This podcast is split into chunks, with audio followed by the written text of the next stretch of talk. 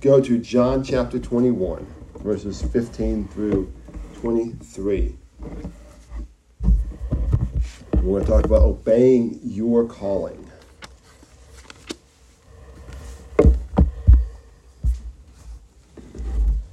Let you guys get there.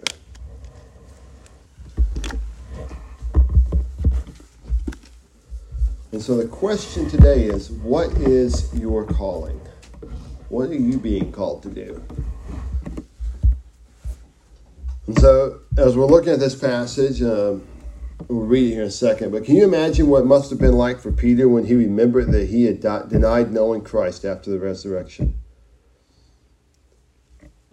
I mean, just put yourself in Peter's place for just a second, and Jesus died. Jesus was being arrested, and he was being tried, and you denied him and said, I didn't know the man.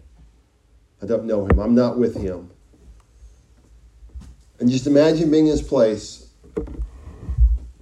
on Monday morning, realizing that Jesus had lived and you had denied him. There was something special, and you had denied knowing the Messiah. That'd be kind of heartbreaking in its own right, wouldn't it?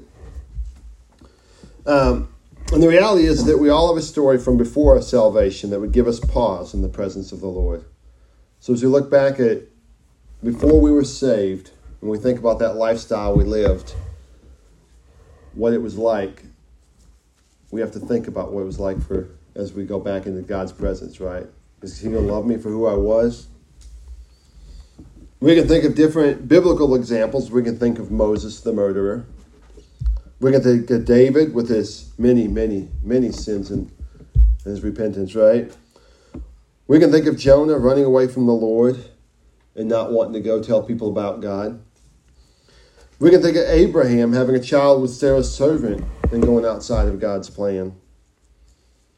We know, we know, reading through the Bible, that God forgave those acts because they repented from them, right? And so, too, we repented and we got saved, and so that previous lifestyle is no longer held against us, correct? And Peter had to have known that at some level that God was going to forgive him, but it would have been kind of a scary thought to be in his presence, in his mind, wouldn't it? That what what's what's Jesus thinking? I, he knows what I did. He, he told me before I was before I did it, I was going to do it. What's he thinking about me? Am I still going to have a place in this this world that he has? Um, Peter had denied Christ three times in one night and left and left Christ during his hardest time. Peter, the man that was willing to die fighting with Christ when the soldiers came to make arrest, didn't know what he was going to do when the response was to just let God do his thing. Right? Remember, we, we kind of forget, we remember the denying Christ, but sometimes we forget that when they came to arrest Christ, his first response, I'm going to fight and save him, even if it cost me my life. He was willing at that time to fight Roman soldiers so much so they chopped one of them's ear off. But when he was left outside of that option to fight to death, he didn't know what to do. He was lost. He was confused, right? And so that led him down the path of denying God because he was just, what do I do? We've all kind of been there at times, right? When we, when we what we want to do doesn't work, we know that's not the godly thing to do. What do we do? just imagine the tension that must have been in Peter's whole body when, when Jesus took Peter to the side to talk and have a conversation the next day, right? You guys ever been a tense situation where you know you had to talk to somebody and you had to have the conversation, but you really didn't want to because you really didn't know what was going to happen in that conversation? Just imagine Peter there eating breakfast and Jesus saying, Hey, Peter, come here, I want to talk to you for a second. Okay right? What's he going to say? What is he going to strike me down? Is he going to yell at me? Is he mad at me? Does he love me? I don't know what's going on. And just imagine that tension. We've all been in those situations where we just didn't know what was going to happen, what the conversation was going to end up like. Thankfully, we have a disciple that was an eavesdropper. kind of nosy, and he snuck around and listened to the conversation so he could record it for us. So let's look at that passage. John 21, verses 15 through 23. So, so when they had eaten breakfast, Jesus asked Simon Peter, Simon, son of John, do you love me more than the, me more than these? Yes, Lord, he said. You know that I love you. Feed my lambs, he told him. A second time he asked him, Simon, son of John, do you love me? Yes, Lord, he said. You know that I love you. Shepherd my sheep, he told him. He asked him the third time, Simon, son of John, do you love me? Peter was grieved that he had asked him the third time. Do you love me? He said. Lord, you know everything. You know that I love you. Feed my sheep, Jesus said. And I assure you, when you were young, you would tie your belt and walk wherever you wanted. But when you grow old, you will stretch out your hands, and someone else will tie you and carry you where you don't want to go. He said this to signify what kind of death he would glorify. He would, he would glorify God. After saying this, he told him, Follow me. So Peter turned around and saw the disciple Jesus loved following him. That disciple was the one who had leaned back against Jesus at the supper and asked, Lord, who is the one that's going to betray you? When Peter saw him, he said to Jesus, Lord, what about him? If I want him to remain until I come, Jesus answered, What is that to you? As for you, follow me. So this report spread, the, spread to the brothers that this disciple would not die. Yet Jesus did not tell him that he would not die. If I want him to remain until I come, what is it to you? Let's pray. Heavenly Father, we just thank you. Father, we thank you for second chances. We thank you for for just loving us, Father, in the in the midst of who we are, who our nature is, Father. We just thank you for loving us. We thank you for sending your Son that we can have life, even though we don't deserve it, Father. We thank you for giving us a gift that, that we didn't deserve and don't we never could seek out our own, Father, but we thank you for just being there and giving it to us. Father, we just praise you and we love you. In your name. Amen. So as we as we go into this passage, the first thing I want you guys to remember is the, the Great Commission. All right, we We've all heard that. We've all read that. So let me read that to you real quick in Matthew. Uh, Matthew 28, 18 through 20. It says, And Jesus came near and said to them, All authority is given to me in heaven and on earth. Go therefore and make disciples of all nations, baptizing them in the name of the Father and the Son and the Holy Spirit, teaching them to deserve everything, uh, to observe everything I have commanded you. And remember, I am with you always to the end of the age. So I wanted to start there as we look at that because that's kind of the commandment Jesus was giving us, and we see it again here when he's talking with Peter a little bit. Um, so three times Jesus asked Peter if he loved him, and three times Peter said yes. Correlation is Peter denied Jesus three times also, right? So we all kind of know that correlation. But the first, so but Jesus had different response every time. The first time he told when he said, "Peter, do you love me?" and Peter said, "Yes, I love you." And he said, "Feed my lambs." And so I want to kind of want to talk about a little bit what he's talking about here and what, what the idea is. When we think about lambs, I kind of thought about new believers. We share the word to them as we're feeding. We're giving them that word of life.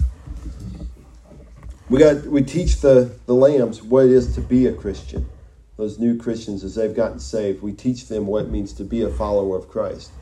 Because, like a lamb, they don't know.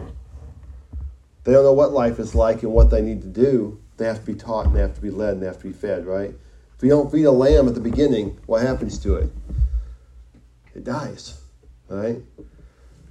So he said, Peter, feed the lambs, feed those new believers, help them to understand. It's a new life for new believers, and unfortunately, we're all going to make mistakes, right? And they're going to make mistakes as they make those first steps as a new believer. And so, as we, as older, more mature believers who still make mistakes, right? We can teach them that when you make a mistake, how do we recover from that? How do we adjust from those time periods when we're still learning and we're still not understanding everything? Right? We can repent of it and still and go on. And God's going to still love us. He's going to take care of us. It's not about the mistakes we make, but rather about the moving forward and the continually growing. And so that's an important piece to understand that when he says feed the lambs, he's really kind of talking to all of us. And we've spent some time the last couple weeks talking about being leaders in the church and being teachers, right? And I, and I said we were all teachers in some way, shape, or form.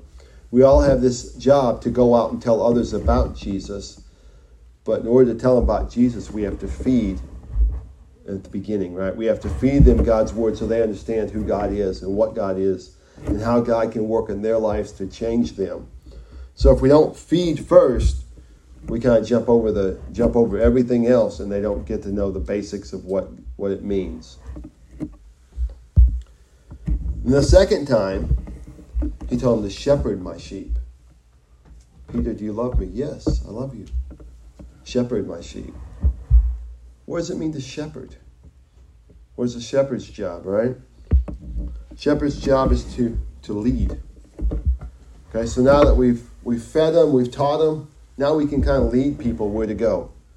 We lead those new followers not so much as lambs anymore as they've grown up. Now it's time to lead them to where God is leading. So we need so a shepherd leads them to food, leads them to where they need to go. It's no longer a job to feed them, it's just to lead them to where the food's at and they can eat on their own. Um, so as we lead people where God is. A shepherd leads by example. He goes in front. And when danger comes, he fights the danger. We protect other believers. Something I think we miss in churches a lot of times today is we forget to protect each other. When we see a when we see a fellow believer going astray, what do we do? Do we just let them keep walking that path? Or do we shepherd them and go to them? Leave the main group and go to them and grab them and bring them back. Say, hey, come back over here. I see you're struggling. How can I help you? How can I shepherd you back to where it needs to be? And sometimes that's a tough thing to do. Because sheep don't always want to go where they're supposed to go. And sometimes it takes a whack on the head to get them to go where they need to go, right?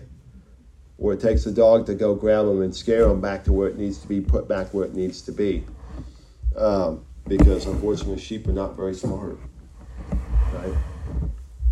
and I'm a sheep myself, and I'm not very smart sometimes. I do my own thing, and I want to go my own way, and I need somebody to come back and say, "Hey, turn around, get back where God wants you."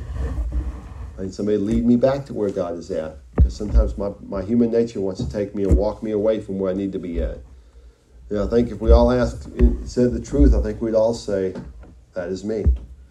I don't think anybody in here would say is I'm always staying right where I'm supposed to be like human nature tells us to go to where the grass is greener. It may be more dangerous. It may not be where we're supposed to be at, but we're going to wander away. We're going to keep taking that next bite from a little bit greener pasture, we're going to keep walking away. And next thing we know, we're all alone, and that's when Satan can attack us.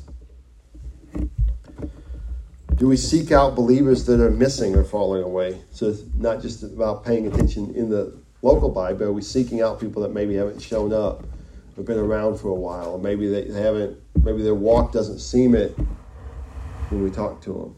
Are we seeking out other fellow believers that are hurt and lonely? Especially during this time with the COVID virus, right? We've been so separated almost in our houses, and there for a while it was kind of getting lonely for some of us when we couldn't leave the house and go to the store or, or come to church or go anywhere, right? Were we seeking out ways to contact those people? And the third thing he said was, the third time he said, um, he said, feed my sheep again. But then after that, he said, follow me. All right. So keep feeding. Right. So feed my lambs, shepherd my sheep, feed my sheep. And at the very end, he says, follow me. All right.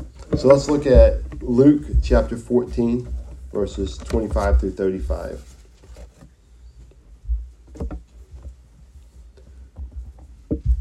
And this is Jesus talking about what it means to follow him. Now the great crowds were traveling with him. So he turned and said to them, If anyone comes to me and does not hate his own father and mother, wife and children, brothers and sisters, yes, and even his own life, he cannot be my disciple. Whoever does not bear his own cross and come after me cannot be my disciple. For which of you, wanting to build a tower, doesn't sit down and calculate the cost to see if he has enough to complete it? Otherwise, after he has laid the foundation he cannot finish it, all the onlookers will begin to make fun of him, saying, This man started to build and wasn't able to finish. Or what king going to war against another king will not sit down and decide if he is able to able with ten thousand to oppose the one who has come at him, come against him with twenty thousand? If not, while the other is still far off, he sends a delegation, asks for peace, terms of peace. In the same way, therefore, every one of you who does not say goodbye to all his possessions cannot be my disciple. Now, salt is good, but if salt should lose its taste, how will it be made salty? If it isn't fit for the soil or for the manure pile, they throw it out. Anyone who has ears to hear should listen. So Jesus said, to follow me is to hate your life, right? He doesn't mean, I don't think he's meaning it to actually hate it, but are you willing to give it up to follow? Because the truth is, following Jesus and obeying the call that he gives may not be easy. Right?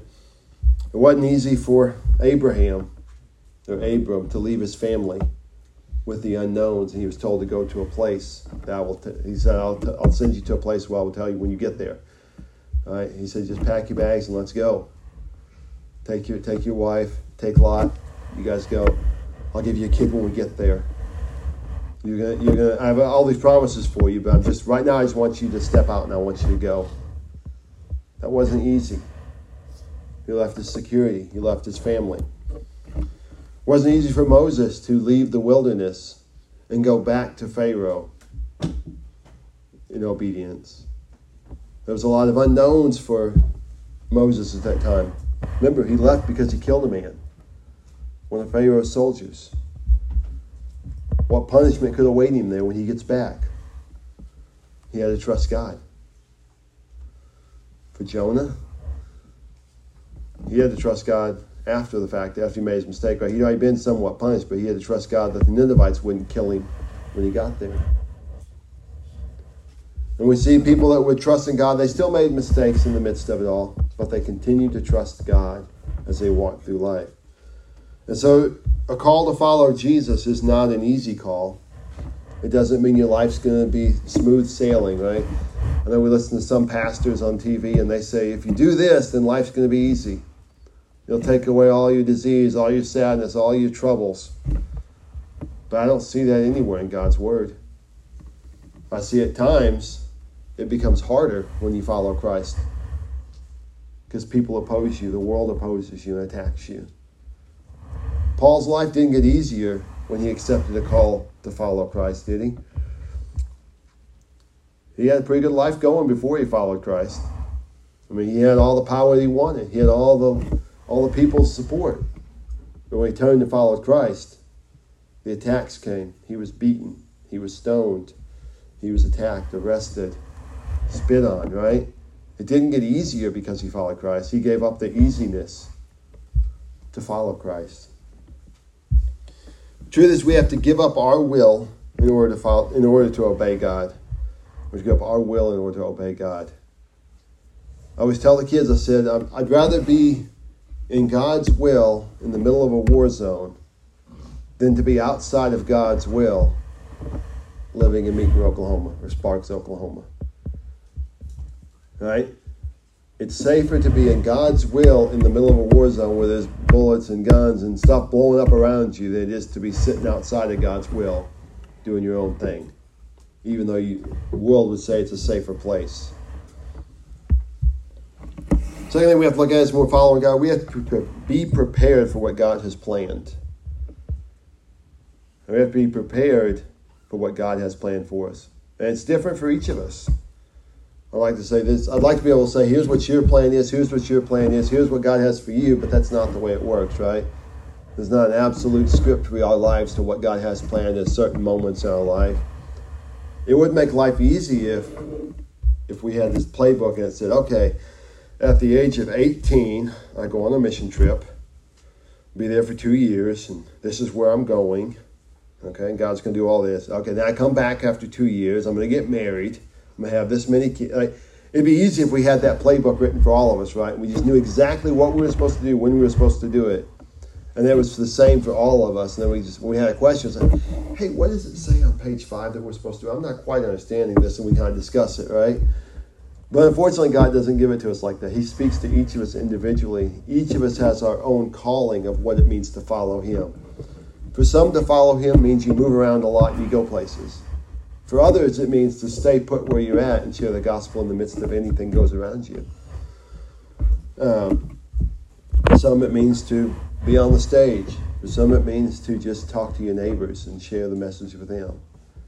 Each of us have a different calling, but we have to be willing and be willing to obey and prepare to do that. And the last thing we see there is that it could lead to your death. It's a scary thought, isn't it? That following God could lead to death. And we see that over and over again throughout history. Uh, there's people who knowingly followed God and said, I'm going to do this, I'm going to take a stand because this is what God wants knowing full and well that it could cost them their life. I mean, it's happening today in other countries where people are taking a stand saying, I'm going to follow God no matter what the cost, even if it's my life. My life, it's, it's worth it for my life to be gone if I choose to follow Christ and others get to hear Christ through my death. And so the, the last thing we see in this passage is what about other people? What are we we see Peter there, right? He gets this great message from God. He said, Do this, follow me, feed my sheep. Right? That great pep talk. And then what's his immediate response? He kind of looks over his shoulder and goes, What about John? What, what are you going to do with John? What, what kind of message he get, right? Yeah, I love Jesus' response. Uh, I'm going to kind of paraphrase it in my own words. Jesus basically said, What does it matter? I'm telling you to go out and do this. Don't worry about John's calling. He's different than you. I'm not calling John to be Peter, I'm calling Peter to be Peter. I'm not calling Peter to be John. Right? How often do we do we look at where we're at in our lives and we say, well, what about that guy? I want to be that guy. He's popular. He's, he's the one preaching to everybody. Why can't I do that? Right? I can stand up here and compare myself to Billy Graham, right? Why can't I be Billy Graham? Because I'm not Billy Graham. I'm Charles Robertson. We're different. And it's easy to compare ourselves to other people and what their walk is versus our walk and why do they get this and why don't I get this? Why are they why are, why am I having to struggle with these things when everything is going perfect for them? and we stand back and we and we're looking at what other people's callings are around us and we ignore the biggest picture in our life. We can't see that from Peter here. He goes, What about John? What's what's he get to do? Jesus, if I choose to let him live until I come back, what does it matter to you? This is why I have something special for you, not anyone else. I'll talk to John later. We, we can get together and have our own conversation. But right now, I want to talk to Peter. I want Peter to do what Peter's supposed to do. And it can become a sad day when we're so worried about other people's lives and other people's ministries and what they have or don't have, that we have or don't have, that we overlook what God's doing in our life and teaching us and preparing us to do that we can't even follow the Great Commission because we're so occupied with everyone else around us and what they're supposed to be doing. Right? And that can be a tough time. Um, and so, so many times we focus on what we think is best rather than trusting God. Because we want to look at what everybody else has. Like, okay. So that pastor over there, he has a large church. He has thousands of people. How do I get there? Right? Or for you guys, well, why does that church have a thousand people and we, we have a smaller number? And God says, What does it matter to you what that church has? We're talking the Sparks today, not not First Southern Del City or First Church of Washington D.C. Right? This is Sparks. This is Sparks community. He has a plan for us, each individually and as a church. And so, where does it matter what, what God does to those other churches, whether they rise or fall? It, it may not have an impact on us as, as Sparks, right? He has a calling for us to reach and a community for us to reach that's different than the churches in Shawnee, Meeker, Prague. Right? It's a different community, it's a different calling. And so we get so focused on outside that we forget about what we're called to do and where we're called to be. And I love how he finishes the chapter here in John 21. As we as we're getting close to closing, it said in verses 24 and 25, as John finishes this um, chapter, it says, "This is the disciple who testifies to these things, and he wrote them down. We know that his testimony is true." And here's one of my favorite things in the Bible here. It says, "And there are also many other things that Jesus did, which if they were written down one by one." I suppose not even the world itself could contain the books that could be written. So, as we read God's Word, know that this is not an exhaustive list of things that Jesus did on the earth. Right? It's not an exhaustive list. There's a lot more. And then, so we were talking about this the other night as a family. Like, just imagine the list of things that Jesus did. If it if it wouldn't if the world couldn't contain the books how many things Jesus did on a daily basis in helping people? And miracles and speeches he said. So so they're giving us this little bit of great things that Jesus said. And we're missing out a lot of a lot of things that we probably would like to love to know right? There's a lot of pieces in these stories that we'd love to know more about like we would love to know what John was thinking while he was listening to Peter thinking, talking, right? Um, I, I just love this little piece of John's life because he was doing the same thing Peter was, right? Peter's like, what about John? John's over going, what? What's he saying? Why can't, why does he get to have that quiet time with Jesus and I don't? So we have two different people doing the same thing. They're so worried about what the other one's getting that they may overlook what they what they have in their own life, and that that Jesus loves both of them, but they have different ministries, right? And so I did a study. I wanted to see kind of what happened to some of these disciples, right? So that we don't have the exact written of what happened to all the disciples, um, but historically, it's thought of that where it says Peter here was taken was tied up and taken away. That was referring to how he was going to die on a cross, right? So Peter the story goes he was hung upside down on a cross because he didn't think he was worthy to die the same way Jesus did. John, however, had a different style, different life. They they believe he lived to die of old age. He didn't die die being persecuted or martyred. Uh, the story goes that John was they arrested him and they they went to persecute him for the leader's birthday, and so they put a boiling bucket of oil down and they tossed John into it, which would have been a way to kill him. Except one problem. So he goes, he jumped out, sat on the edge, and started proclaiming the gospel to the people in the midst of everybody. And so what they did is then they ended up taking John and because what do you do once you've tried to kill somebody in the presence of everybody? You don't try it again, right? The story gets too strong if, he, if it happens twice. So they took him and put him on the island of uh, Patmos. How do you say that? Right? They put him on an island, exiled him by himself, and that's where God God gave John, uh, John the vision of Revelation. And John was able to spend more time with God and get more information and another vision from Christ. So, two different lives, two different ways of sharing the word. As I looked at the different disciples, it was kind of cool. They, they talked about where their missions trips went, and they literally went all over the known world. They had one disciple spent time in China and India, others spent time in Africa, Armenia, Russia, right? The whole European continent was covered by the disciples as they traveled and they spread the gospel.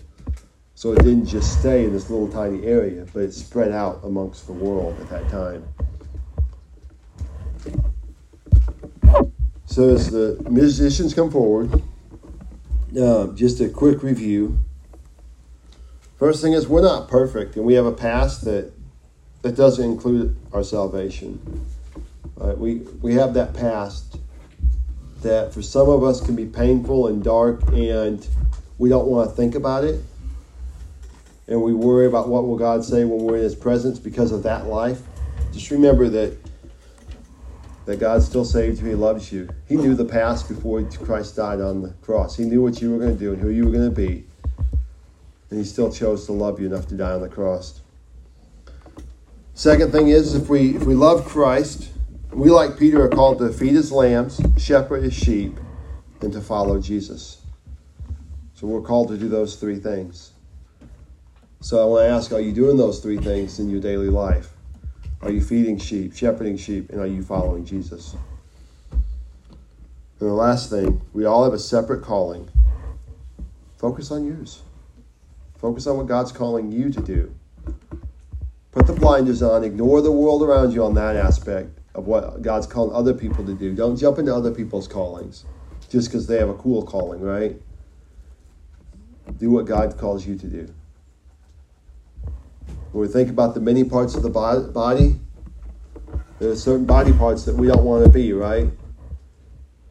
We all, we all, when I say that, we all think of a certain body part. Like, I don't want to be that. All right, we all have an idea of what it is, but take that part that you're thinking that you don't want to be and think how important it is and what your body would be like without it. Right, everybody may have a different thing, but I can guarantee you, when you think about not having that part of the body, you'll realize that the body would fall apart without that piece. All right? So don't let don't don't try to be somebody else's job. Don't let try to do someone else's calling, but obey your calling and your calling alone. Because without it, the body falls apart. God's glory isn't shown because you're not doing what you're supposed to do. We can do a lot of good things. We've talked about that in James, right? Doing the good things without God's blessing is is just as bad as not doing the good things. Let's pray. Heavenly Father, we just thank you. We thank you for allowing us to just come together and worship you. Father, I pray that you will help us to find the find the sheep to feed and the sheep to shepherd. Father, and to just obey your callings, Father, and just to follow you. Father, I pray that you will allow us to have people above us, Father, to shepherd us and to feed us also that we can honor you in the midst of all those things, Father. Father, we are not perfect individuals, we are not perfect as a church, Father. I pray that you would just help to lead us to repentance on you, Father, that we can continue to obey you in all that we do. Father, turn our hearts to you that we can understand you and get your wisdom, Father. Praise you and love you every day. Amen. Everybody will stand and turn to page five.